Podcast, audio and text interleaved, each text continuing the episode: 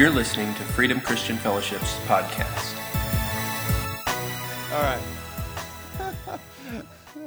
All right. Hey, the, the, the, tween group, you're standing here with me today. I know you're excited about that. You're welcome. All right. But those of you who are in children's church, go ahead and stand up and head on out. Hey, Michael Oliver, can I get you to be my hero and move my whiteboard over here? Thank you, sir. I appreciate you, man. Oh, boy. oh, I wanted to tell y'all a story that would embarrass my son, but I'm not gonna. All right. Uh, you guys are like, please embarrass him. All right. He's, he's worthy to be embarrassed. My son was little. We lived in Maryland, and uh, he saw he started screaming out the out the window to he was a little guy he's probably four years old and he started uh, screaming out the, the window was it a, a sheep or a, a, a, it was a he thought he saw he thought he saw a, a i think it was a cow a cow that turned out to just be a sheepdog and so in my family we have this genetic disorder with identifying animals all right so just oh, I, I don't know. I really honestly think we should go home right now. All right. Okay, let's jump into this. Okay, today we are starting a new series um, that follows Lent. Okay, just I'm to say Lent and then we're to drop Lent. Okay, um, because Lent is not something we celebrate, but it's something that's celebrated in, in, in the church worldwide. And it's the idea, idea of the, the building up the 40 days um, that lead up into Easter, okay? And so this series is to follow us into Easter. And, and it's really important because what we're doing is setting our attention on Jesus Christ in a particular way that reminds us of his, his, uh, the crucifixion, his death, his burial, and his resurrection. And there's important things that we need to set our hearts on. And so today, what I want to do is I want to talk to you and give you, and I'm going to do my best to try to teach through some of this, um, this idea of Passover, because you guys understand that when we celebrate Easter, really what we're celebrating is something that God gave and He foreshadowed in Jesus Christ, which was a feast, and it was the feast of Passover. And Passover has a specific um, importance for, for us today. It's been fulfilled through Jesus Christ. But what we see in Passover and this idea of Passover and what we need to set our eyes to is the freedom that comes in Jesus Christ. And it's powerful. It's powerful because there are many um, sides and, and, and pictures of this beautiful grace of freedom that we see through Jesus Christ. And so I want to paint this picture because a lot of times we have a disconnect in our understanding when we read the Bible because we separate the Old and the New Testament and we think, well, Jesus is the new and the old kind of maybe doesn't make sense. Some of you, I don't know if you've ever felt that way. I know I have felt that way. And it's because sometimes we don't understand that we see the we don't see we fail to see the picture of God's covenant that he extended from the very beginning and he fulfilled through Jesus Christ. And so Passover gives us an opportunity to really see that. And I'm not going to go into great depth about it, but I do want to explain it from a scriptural standpoint and, and what God spoke. And so I, I want to just encourage you to set your hearts in the place to say, God, I want to receive. Really, the important thing is the grace of your freedom today. And no matter where you are, this isn't this isn't just about getting free from things. This is getting into the freedom that enables us to walk in the fullness of life that we've been called to walk in in Jesus Christ. So let's just talk through Passover really quick. So, what is Passover? And Passover is the picture of God's redemption and the fulfillment of Israel that we see in the Old Testament, but there's a bigger picture for us today, and it's again this large picture of redemption. Now, let me just jump back into the Old Testament really quick and show you how God was faithful from the very beginning all the way through Jesus Christ for us, okay? In Genesis chapter 15, verse 1, God spoke this to Abraham. Now, God cut covenant, really, the first time that we see the formation of Israel is with Abraham, okay? God said, Look, Abraham, I'm going to be your God, okay?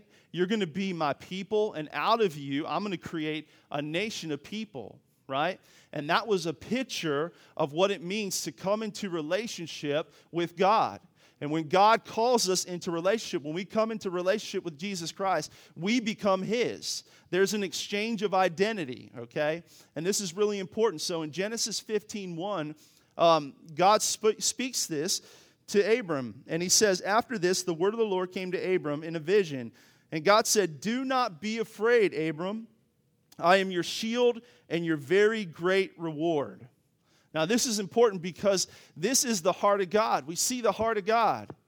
We see this powerful love that pulls Abram in and says, Listen, Abraham, you don't understand what's going to happen. You don't understand how I'm going to turn uh, you into a nation. You don't know it. You're old. You don't even have an heir. You don't have a child. Your wife's old. This isn't, doesn't look possible, but trust me. Why? Because, Abraham, I am your shield and I am your very great reward.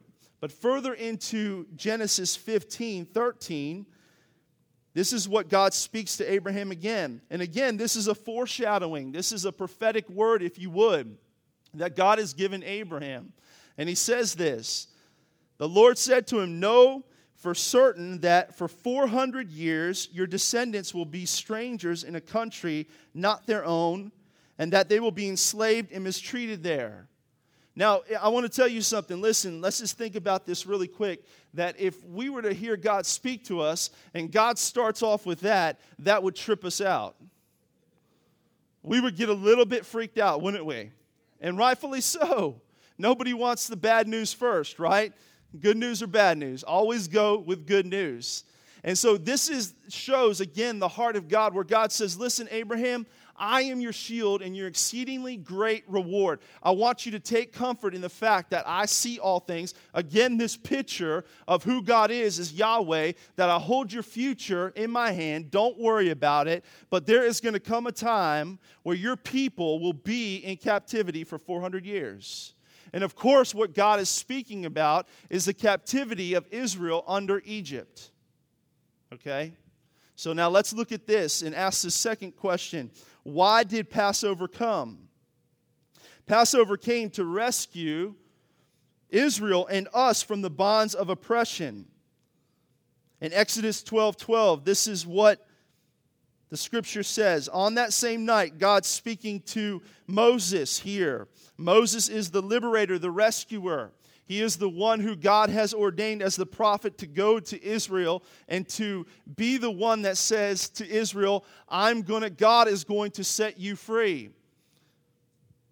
On that same night, I will pass through Egypt and strike down every firstborn from the people and the animals, and I will bring judgment on the gods of Egypt. I am the Lord. The blood will be a sign for you on the houses where they are, and when I see the blood, I will pass over you. No destructive plague will touch you when I strike Egypt. This day, this is the day you are to commemorate for generations to come. You shall celebrate it as a festival to the Lord, a lasting ordinance. This is what God is speaking here. And again, I know I'm, I'm teaching through some of this, so just bear with me. This isn't where we're staying today, all right? This is what God's saying, and this is the first Passover that we see. Now, remember, this is significant only in light of the death, the burial, and the resurrection of Jesus Christ. God speaks to Moses and he says, This is what I want you to do. This is going to be the final blow. Is that I'm going to send my judgment across Egypt and I'm going to kill all the firstborn. But what I want you to do is to take the blood of a lamb and I want you to put it on your doorpost. What are we looking at here? Is that we're looking at a picture of Jesus Christ, aren't we? Do you see it? Because this is what we see in Jesus Christ is that in the exile of Israel out of Egypt, God is taking and invoking his judgment for the liberation of his people to get them out of that place. Something that he spoke in Genesis 15 to Abraham. And he said, Abraham, I am your great and your exceeding reward. I don't cut covenant and call you a nation and put you into slavery and then you don't get out. But God is saying this, and he says, Look, I'm going to rescue Israel out of Egypt through the blood of the Lamb. Now, when we fast forward to the death, the burial, and the resurrection of Jesus, this is what we see. Is we see a reversal, but instead of it being for Israel, this is for mankind. And in Jesus Christ, what he did is he became that sacrificial lamb, didn't he? That's why the scripture tells us that he was the lamb that was slain from the foundation of the world. But instead of God's judgment being upon mankind, the judgment of God was placed not upon the firstborn of creation, but the firstborn of God. And God put the sin judgment upon Jesus Christ so that it could be fully atoned for. The final Passover happened at the death, the burial, and the resurrection of Jesus Christ, and it was complete. But what it provided for us is what we see as a picture of exile when God chose to redeem Israel out of slavery in Egypt. It provides the same thing for us. It rescues us from the oppression of our sin. Now we understand this, but here's the thing is that sin equals bondage. And you can't have freedom where there is bondage. And so Jesus came to bring us into freedom. This is the work of grace. Let's keep going. So, what does Passover accomplish for us? In Matthew 26, this is Jesus' words, and I'm going to read in verse 17 and then drop down to verse 26. It says, On that first day of the festival of the unleavened bread, unleavened bread, the festival of unleavened bread. Again, forgive me for being too teachy here, guys, but uh, uh, it's important for us to understand the scripture, okay? The festival of unleavened bread and Passover were celebrated together, okay? So this is the time shortly before the death of Jesus. On the first day of the unleavened bread, the disciples came to Jesus and asked, Where do you want us to make preparations for you to eat the Passover? Drop down to verse 26. Here they are celebrating what we call as the Last Supper, that, that, that picture that we all have in, in our brain of that, the painting. This is actually a Passover feast that Jesus is celebrating with his disciples. In verse 26, he says, While they're eating, Jesus took the bread, and when he had given thanks, he broke it and, and gave it to his disciples, saying, Take and eat, this is my body. Then he took the cup and when he had given thanks, he gave it to them, saying, Drink from it, all of you. This is the blood of the new covenant, which is poured out for many for the forgiveness of sins. Jesus Christ came to fulfill the Passover for us so that we could come into the grace of the freedom of Jesus Christ. In 1 Corinthians 5 7 and 8.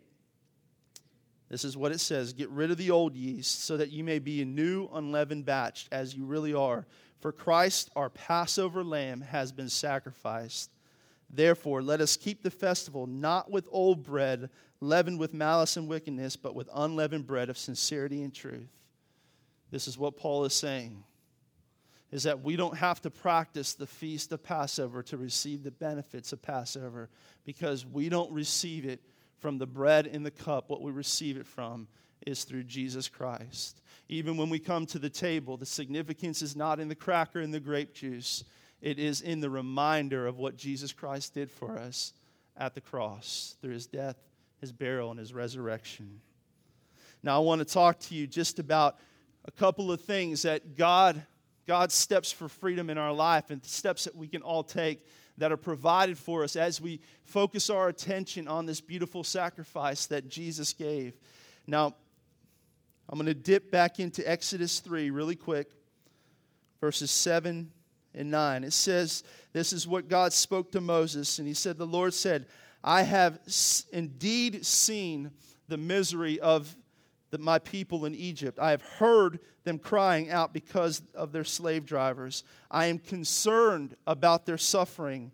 So I have come down to rescue them from the hand of the Egyptians and bring them out of that land into a good, spacious land, a land flowing with milk and honey, the home of the Canaanites, Hittites, Amorites, Perizzites, Hivites, Jebusites.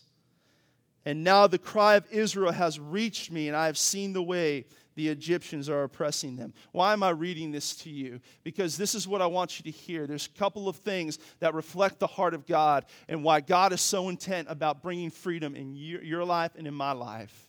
This is what God said here. First, he said this I've seen. God sees the things that we walk through.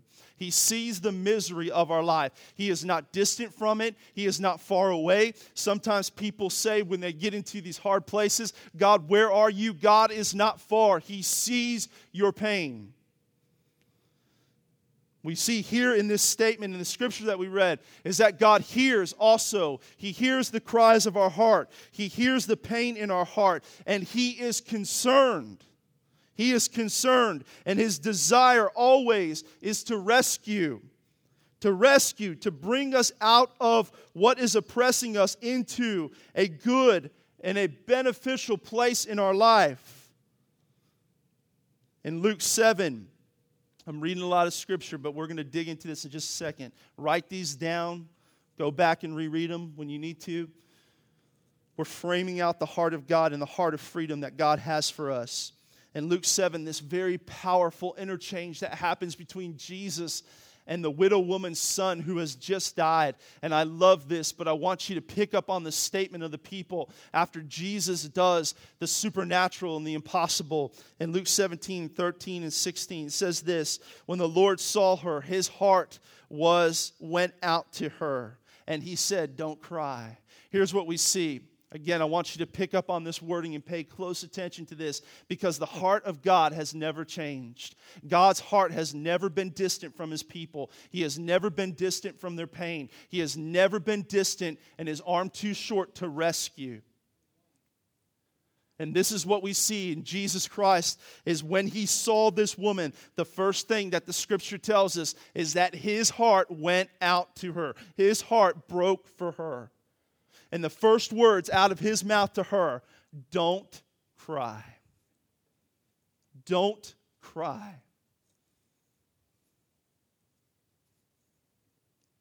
Then he went up and he touched the bier where she was where they were carrying him on. And the bearer stood still and he said, "Young man, I say to you, get up." The dead man sat up and began to talk, and Jesus gave him back to his mother. They were all filled with awe and praised God. A great prophet has appeared among us. They said, God has come to help his people. Listen to that. The truth is this is that God's heart for freedom has been consistent from the very beginning. He is passionately intent about bringing freedom to us. And we see this picture of freedom again through the sacrifice that Jesus made. Now, I want to talk to you this morning, and this is where I really want to dig into this. As I want to talk to you about four places that Jesus wants to bring freedom in your life. And these are God's steps of freedom. And so I want to encourage you to write these down. The first one is this is that God wants you to be free from your pain. Don't cry. God wants you to be free from your pain. And for some of us this morning, it's time for us to let healing in. See, what happens is this is that the stain of sin leaves a mark on us, and it brings this, it brings shame, and it brings condemnation, and it brings hopelessness. But the first work of grace that we see here is this is the removal and the freedom that Jesus gives us from our pain. And if you're embarking on a journey of freedom, the first thing that Jesus wants to heal you from is the pain and the sting and the shame of your life.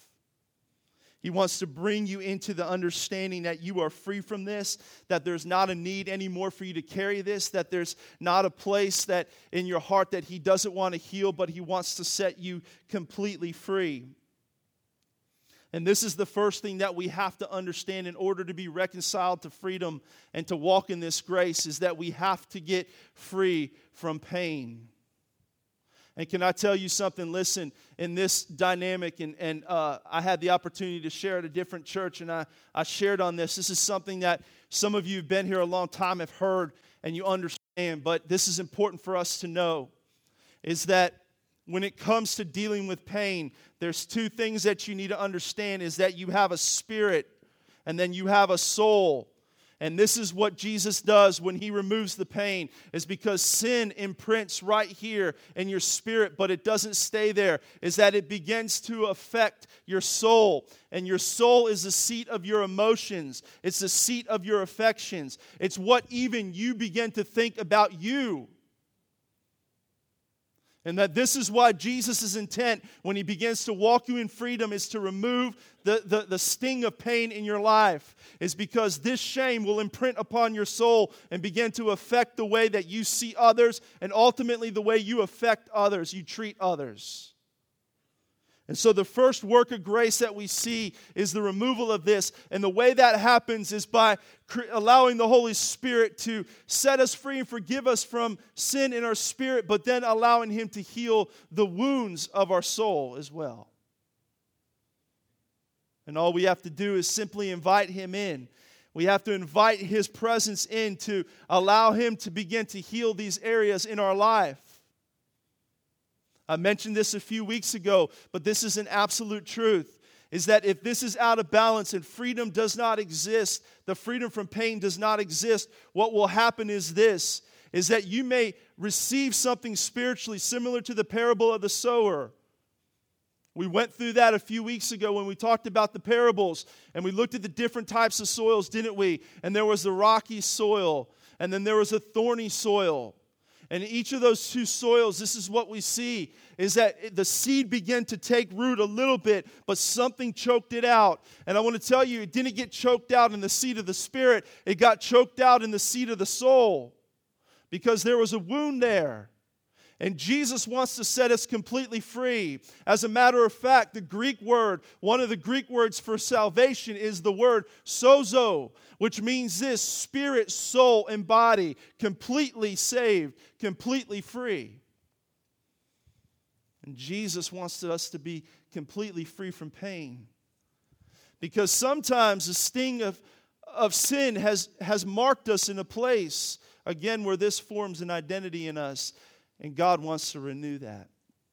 The second place that we need to walk in freedom from is our past. Is that God wants us to have freedom from our past. For some of us this morning, maybe for all of us, it's time to let yesterday go. Paul writes like this He said, Forgetting those things that are behind I press on to the high calling that I have in Jesus Christ. See, there's a very powerful principle that we have that enables us to walk in the freedom and the grace that Jesus has come to bring. And it's this is that we have to let yesterday go. And sometimes the stain of yesterday trips us up because it inhibits the way that we think again in our soul about our future. And the freedom that Jesus came to bring is a freedom that doesn't just heal our pain, but it heals our past. You are not the mistakes of yesterday. You are not the failures of yesterday. You are not defined by the addictions and the shame of yesterday. When you come into Jesus Christ, you are a new creation. One of the most powerful scriptures that is almost a bedrock scripture in this, in this, in this church that we have is 1 John 1 9. If you confess your sins. He is faithful and just to forgive you of your sins and to cleanse you from all unrighteousness. Why is God so intent on cleansing us from unrighteousness? Because righteousness forms in us our future, doesn't it? It forms in us the thoughts of God, the truth of what God says about us. And it rids us of the sting of our past. And if God is so good at removing the shame of our past or removing the identity of our past, then we have to give Him permission to say, God, I'm going to believe what you say is true about me. I'm going to let go of my past. And for us this morning, that is a simple agreement. Whether it means that the Holy Spirit has to knock out some strongholds in the seat of our soul, some things that maybe we have struggled with, some things that we try to dip our hands back into. But let me just show you something here. Is the best way to get rid of your past is not to straddle the fence. Don't straddle the fence. put both feet into the place of faith. Trust what God says, believe what His Word says. Listen, I don't care if you struggled with an addiction. I don't care if you struggled with a mindset. I don't care if you know what you struggled with. If the sting of your past is holding on to you, the first thing that you have to do by faith is to pull your foot out of your past and put it into your future and what God says and to say, God, I'm going to trust what you believe. It doesn't mean that it will change immediately the way you feel, but if you stay in the place of faith, here's why is because faith doesn't work when you straddle. Faith doesn't work when you straddle. Man, I'm so I get I get the opportunity to speak to our young people on Wednesday nights from time to time, and and I know I know how much they love me and they're excited to hear me. That's a joke, young people. They're all like, uh right now. But I'm telling you right now, there's a generation of world changers. I'm telling you. Man, it's it's again something that's in the DNA of this house. And parents, if you've got young people and, and you're going, Oh, I don't know, I don't know what I see. They're confusing me. I don't understand them. I want you to speak prophetically into them. And when I say prophetically, everybody just take a deep breath and chill out, okay? All that means is that you're speaking what God says, all right? And I want you to speak and I want you to declare them that they're world changers, that they're great, that they're loved of God. Why? Because they understand that you can't have one foot over here doing and believing what you used to and then one foot in faith. You got to have both feet in faith to do what God's called you to do. All right, the next thing is this is that we have, God wants to bring us freedom to live as a new creation. There we go. How is that different than the past? Let's talk about that for just a second, okay? This speaks to me about the picture of redemption. Now, let me, I brought, I brought an illustration for you guys this morning, something that um, I love. Uh, my daughter Abby is an artist, phenomenal artist, actually. Now, I don't know if you guys can see this right here, and you probably can't understand it. I'll hold it up. But I'm to explain this to you is that this is actually sushi. See, there's three pieces of sushi the little bowl, the chopsticks, the ginger, and the wasabi right there. And my daughter and I have a passion that we share together, and that's sushi. We love sushi. And, and, uh, and so she made this in class just as a project. I don't know how much thought she put into it, something that she had to do. But she made this, and I said, Abby, can I have this? I love this. It speaks to me. It speaks to my passion, my, my love for sushi, girl. You know my heart. When we wrangle deers, we eat sushi. I said, Oh my gosh. I was thinking about this and I thought about this freedom that God brings us into to, to, to live as a new creation. This is, this is what this means. And the best example I could give you is this. Because every one of us, when we come into Christ Jesus, what we are is just clay. We are just clay. And oftentimes there's not any kind of significance that we see for ourselves. And I want to tell you something this morning is that if you don't know the joy that the Creator has for you, I want to invite you into that place. And maybe, maybe, maybe you met Jesus or you said you met Jesus a long time ago when you were a kid or many, many moon ago. But if you don't know the joy of the Creator, then you don't know Jesus. See, because this started off as just a lump of clay. But in the hands of the Creator, it held all the value that that clay could ever have. And the only way that you and I become a new creation is when we seat our hand, ourselves humbly in the hands of the Creator, knowing that He holds the value of our life in His hands and He is able to create something beautiful out of us. See, this is what it means to be a new creation. This isn't the work that we do, this is the work that we allow the Holy Spirit to do in us. Why? Because God's value is greater than ours, and there is a freedom that we have in this truth. When we come into this and we say, God, we want to live as a new creation, what we're saying is, God, mold me into the highest value that you created me for. And there's three expressions of this that I believe that we have as a work of grace. And this is another work of grace because when we say, God, cre- help me to live as a new creation, give me the freedom to live as a new creation, what we're saying is, God, I want to be able to interact with you. I want to begin to able, be able to worship you. This is why Romans 12, 1 and 2 calls us and speaks to us and tells us that we are a new creation and that we have a, a, a, duty, a reasonable act of worship that we offer up to God. Here's why is because as a new creation, the joy in the fulfillment of our life comes from our upward expression of intimacy to God as we begin to worship Him as a new creation. I want to tell you something. Listen, my children, it's, it's amazing when, when, how many of you guys like documentaries? Anybody like documentaries? I love documentaries. I've watched some great documentaries.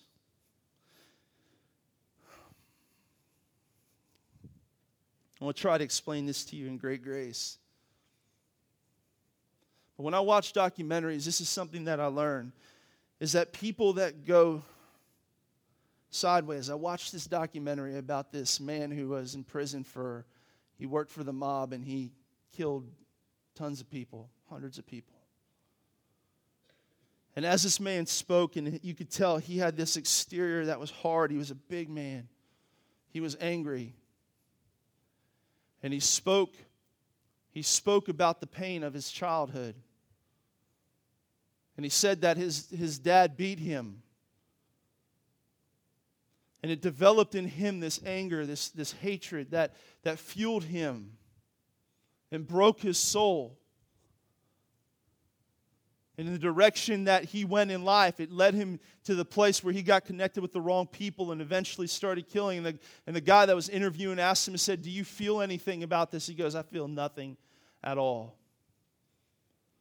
And it wasn't until the end of the interview, this man led a double life. He had a wife and three kids. And at the very end of, it, of the interview, he said, You know, I'm not sorry for anything. I don't repent. I don't, I don't, I'm, I'm, I'm not confessing anything. I, I'm not saying that I'm sorry. And then he stopped and his jaw kicked off to the side and he began to, to his jaw began to tremble a little bit and he began to cry and he said this that's not correct i am sorry I'm sorry to my wife and to my kids because I love them and I hurt them. And I realized something the impact of the love of the Father that it plays in our life. And now, of course, that's a biological understanding.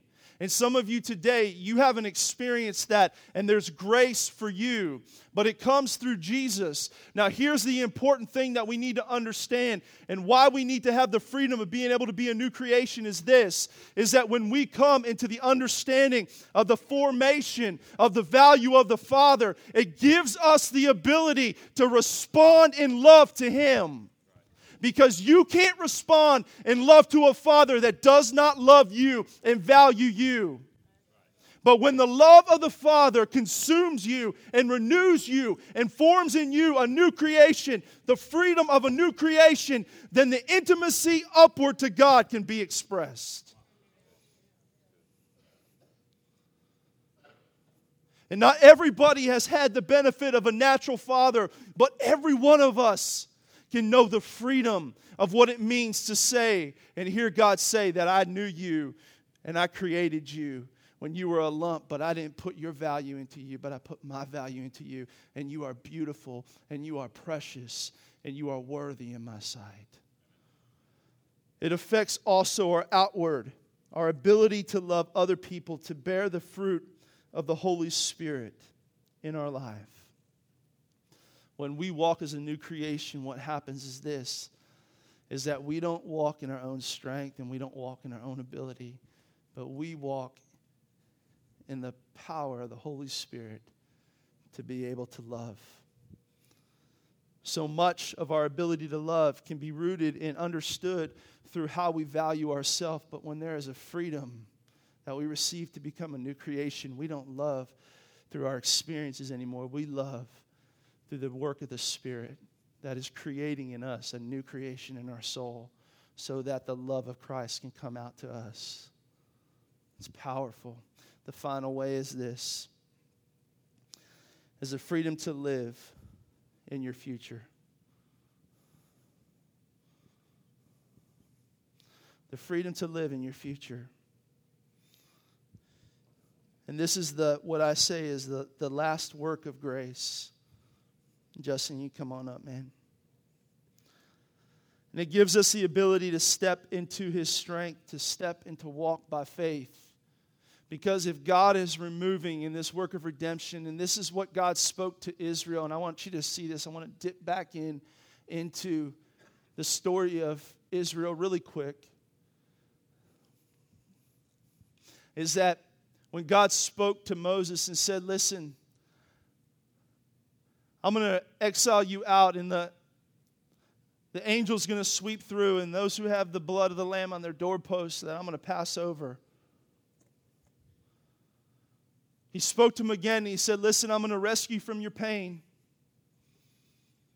I'm going to take the sting of your past. And you know why? Is because this is what Israel knew for many, many, many generations, is all they knew was to be slaves. See, God can remove the pain of your circumstances and He can change that, and He wants to. And that's the first work of grace, but it doesn't stop there. Because sometimes this pain can, can, can put a mark on our soul, can it? And God had to clean the, the, the, the, the mindset out of Israel and say, You're no longer slaves, but you are coming back into this covenant promise that I cut with Abraham. To live as a new creation, a people set apart, that original covenant, so that you could have a future. That I'm going to call you into a land that I promised and I swore to your forefathers. And God does the same thing for us in Jesus Christ. And we see this progression, and it has to happen like this is that Jesus has to bring us freedom from our pain, and He has to bring us freedom from our past, and He has to make us a new creation so that we can walk in the calling that He's given us. And the fulfillment of your life comes when you begin to walk in the calling that God has called you and created for you to be. When you exercise the grace of God on your life, the strength of the gifts that He put inside of you, when those things match up with the calling, when you realize that no matter what your past is like, that when you came into Jesus Christ, and friends, listen to me, please listen to me this morning, is that this is why we focus on the death, the burial, and the resurrection of Jesus because all of this is complete in Him. Is this is what we see. Is that we've been redeemed for a purpose that we have been redeemed. And when the, the gifts of god in us match up with the future when you realize that god redeemed you into something as a powerful testimony Man, I could look across this room and see that beautiful picture and so many faces of how God did something phenomenal that none of us deserved. And He used the gifts, and they're powerful from people who teach in our small groups to people who are, are in the Dream Center. I look at Pastor Ken back there. When I, when I look across this room and I see the powerful things that God has done and how He's matched these things up, so this is what I want to leave us with this morning is how do we walk in this? The first is communion. How do we walk in this freedom? Communion. We commune around the table. As part of our worship, we do this regularly. We come to the table and we worship around the table. Again, the power is not in the cracker and in the juice. It's in remembering what Jesus Christ did for us. When we set our eyes regularly upon that grace and we step into that freedom fresh, but communion doesn't just happen in the liturgical sense on a Sunday morning, it happens every day. that we have to have communion with the Lord every day. That we have to set up a time to receive from His Word, to receive in prayer, to receive in worship. That we have to cultivate that every day. Because this brings us into freedom. And when we deny these things in our life, what happens is that we can easily lose sight of that beautiful grace that we live in because freedom isn't one and done. Freedom is not one and done. We don't just walk, get freedom one time and then it's free forever. Freedom is something that we continually, continually grow in.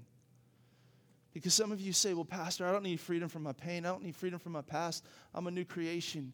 Are you walking in the fullness of your future? Is something limiting you? Then you need freedom to walk in that. We need communion with each other. Because the simple truth of our freedom means this is that we can't get our freedom alone. This is why we're so big about the community of small groups and the fellowship that we have here. Is because when the people you're sitting next to literally are the life source of your freedom. And I think, again, I could look around this room and see the relationships that I'm connected into in a way of community and say, God has used those relationships to bring me freedom. There are people here that in my hardest times have called me, have texted me, have held me up, who have given me words, who have encouraged me, who said, Listen, I'm not going to let you get back into the bondage of captivity, but I'm going to keep you in a place of freedom. Why? Because our freedom can't be won alone. We have to have communion with each other. The second way is confession.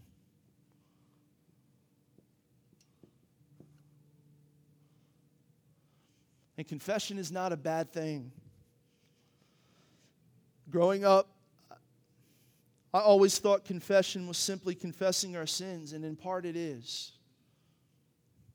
And so confession in my mind was bad. If I confess, it's because I did something wrong.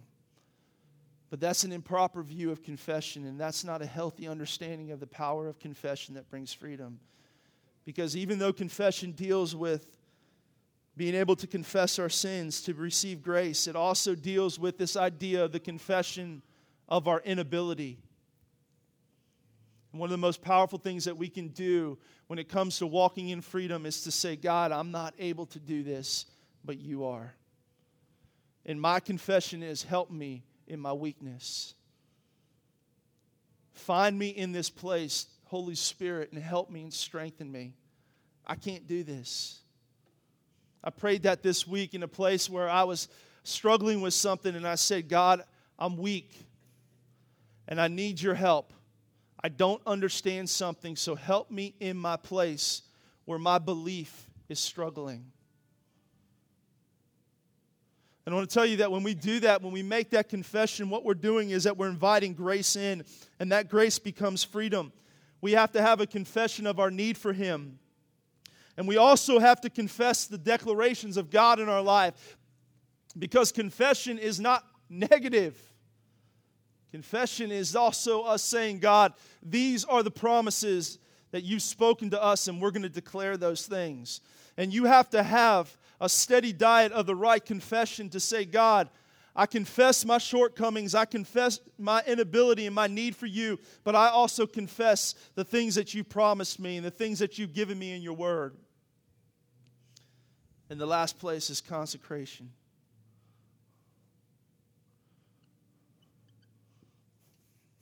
You can't read that. Figure it out. And if we want freedom to reign in our life, what we have to do is what I mentioned earlier is that we have to give our heart wholly over to God. That we have to consecrate that part of us and say, God, again. Man, I, I would I would love to dig into this thought with you guys for a second. Because a lot of times in church we do a great disservice When we say, come up to the altar and receive salvation, salvation is an ongoing work, that doesn't mean your security is an ongoing work.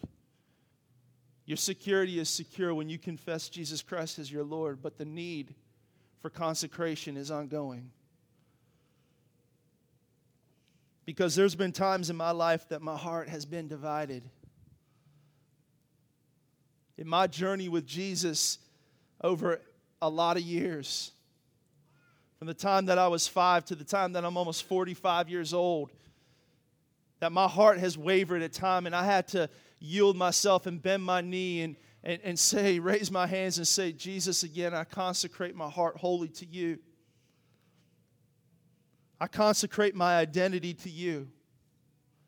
And I'm not measured by the standard of this world. I'm not measured by the standard of other people. I'm not measured by the standard of my past. But God, form in me your identity.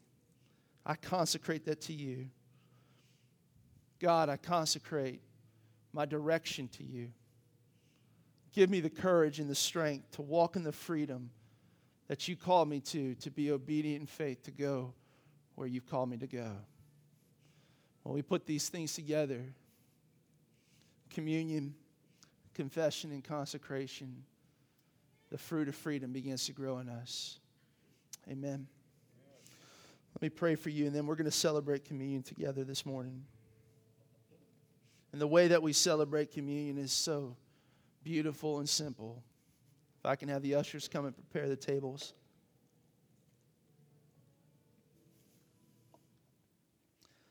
Jesus' intent about bringing us into freedom.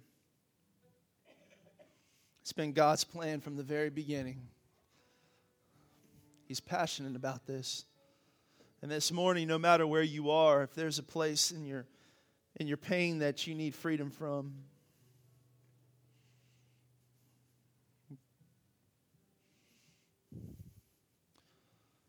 And I know this that there's been times in my life that I've, I've gone back up and down that ladder.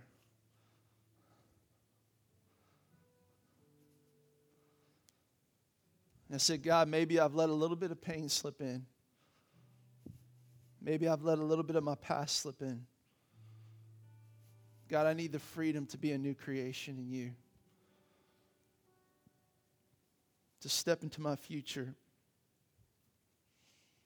This is why Jesus came. And when we come around the table today, I want our focus to be on this, and maybe our confession needs to be Jesus, I need you fresh in my life, and I consecrate my heart wholly to you today. I consecrate my steps. Some of you this morning, your act of consecration is this is that God, I'm going to be obedient to take the steps that you've called me in in my future that I'm walking in this. Some of you, look, I, I, I hate to do this because I feel like it's low hanging fruit, but I think some of you need to hear it today. Is that some of you have been sitting on things that are going to help bring freedom to other people because you've been afraid of taking a step in your future and you need to consecrate your future to Jesus. Some of you, because of your past, you say, Nobody wants to hear from me. Nobody wants to hear about these things, but you know God put them in you and He wants to use them, and they need to come out in whatever vehicle He's telling you to do, whether it's a book, a podcast, a teaching, a video, I don't care, whatever it is. Because I want to tell you something. Listen, here's what you got to understand, and I'm, I'm, I'm not, I'm not going to go, go off the handle on this one. But this work of freedom that we talked about today, it was contingent upon the obedience of three men that we talked about, just three men Abraham, Moses, and Jesus Christ. And so some of you today, again, just, just, just hammer on this a little bit because I feel like it's important, is that you need to take a consecration and say, Jesus, I'm going to be obedient to, to take a step of faith. And, and it's not because of what I think people want to hear or not because of what I view through the lens of my past, but because of what you did in my life. All right, let's stand up. Holy Spirit, we just welcome you here. Hmm. Jesus, I thank you that you are passionate about our freedom. And God, I just pray, I pray for great grace, that we see the grace that you gave us through the cross and through the, your death and through your resurrection, Jesus, that you overcame, that you became the Passover lamb. God, I thank you that the judgment that was on my life, that was on our lives, was placed firmly upon Jesus Christ. That the wrath of my sin was placed upon Jesus. And I thank you that in Jesus we have new life. And so I pray right now just for that grace to fall and fill on everybody here, that understanding of that great grace. And if you don't know Jesus Christ as your Lord and Savior this morning, it's simple. It's such a beautiful, loving gift. And all you need to do is say, Jesus, I believe. I believe and I receive what you did at the cross for me. Oh, I'm sorry that I sinned. I take my responsibility, but you don't ask me to carry anything, Jesus. You just ask me to give it to you, to put it under your blood. So I place my sin under your blood and I receive back from you the grace and the forgiveness. And Jesus, I thank you that you heal me from the pain from my past, that you call me a new creation and you redeem me into a future. I thank you, Jesus. God, for every one of us here, as we take a step of freedom into you, God, no matter where it is, Lord, that we come to you, that we confess you as truth, and we consecrate our lives wholly and totally to you. When you come to the table this morning, this is a time of worship between you and the Lord. And so I'm going to ask you to hold this in reverence, and you can make an altar up here, and I'm going to have some of our ministry team off to the sides if you need to pray with them this morning. And so for a few minutes, we'll celebrate this together. Then I'm going to come up here and I'm going to bless you and dismiss you. But let's set up this place right here as an altar before the Lord and make your confession before the Lord and say, God, bring me into a new level of freedom. So, would you come to the table at this time?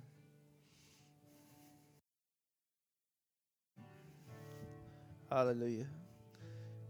Father, we just thank you this morning, Lord God, for the freedom that we have in you. We thank you, Jesus, for the freedom that you gave us in Jesus, in you, in your sacrifice, your beautiful sacrifice. the Holy Spirit, we just, again, just invite you to come to empower us to live in the freedom and the grace that you've called us. And God, I just declare just a beautiful new day over every person, God, that your great grace would cover them, would follow them, Lord, would pursue them. And Father, I thank you, Lord, just for the Lord, the boldness to step out into the future, God, that you have called us in. And God, I thank you for those gifts and talents, Father God, just being manifest in a powerful way, Lord. Just the the, the, the, the freedom, God, to, to step out into those things. And so, Lord, we just thank you, God. And we consecrate our heart wholly again to you this morning. In the name of Jesus, amen. As you're dismissed this morning, I want to just make available that if you need prayer for anything this morning at all, whether it's for your physical body or for something you're walking through, I want to invite you to come and to receive prayer this morning as you leave. If not, we love you so much. Have a great day. Love each other as you walk out today. Bye bye.